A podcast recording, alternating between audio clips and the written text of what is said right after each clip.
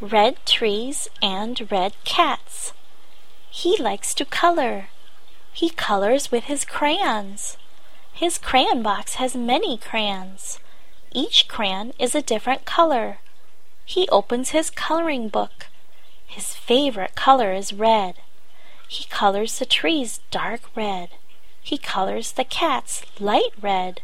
He colors the sidewalks medium red.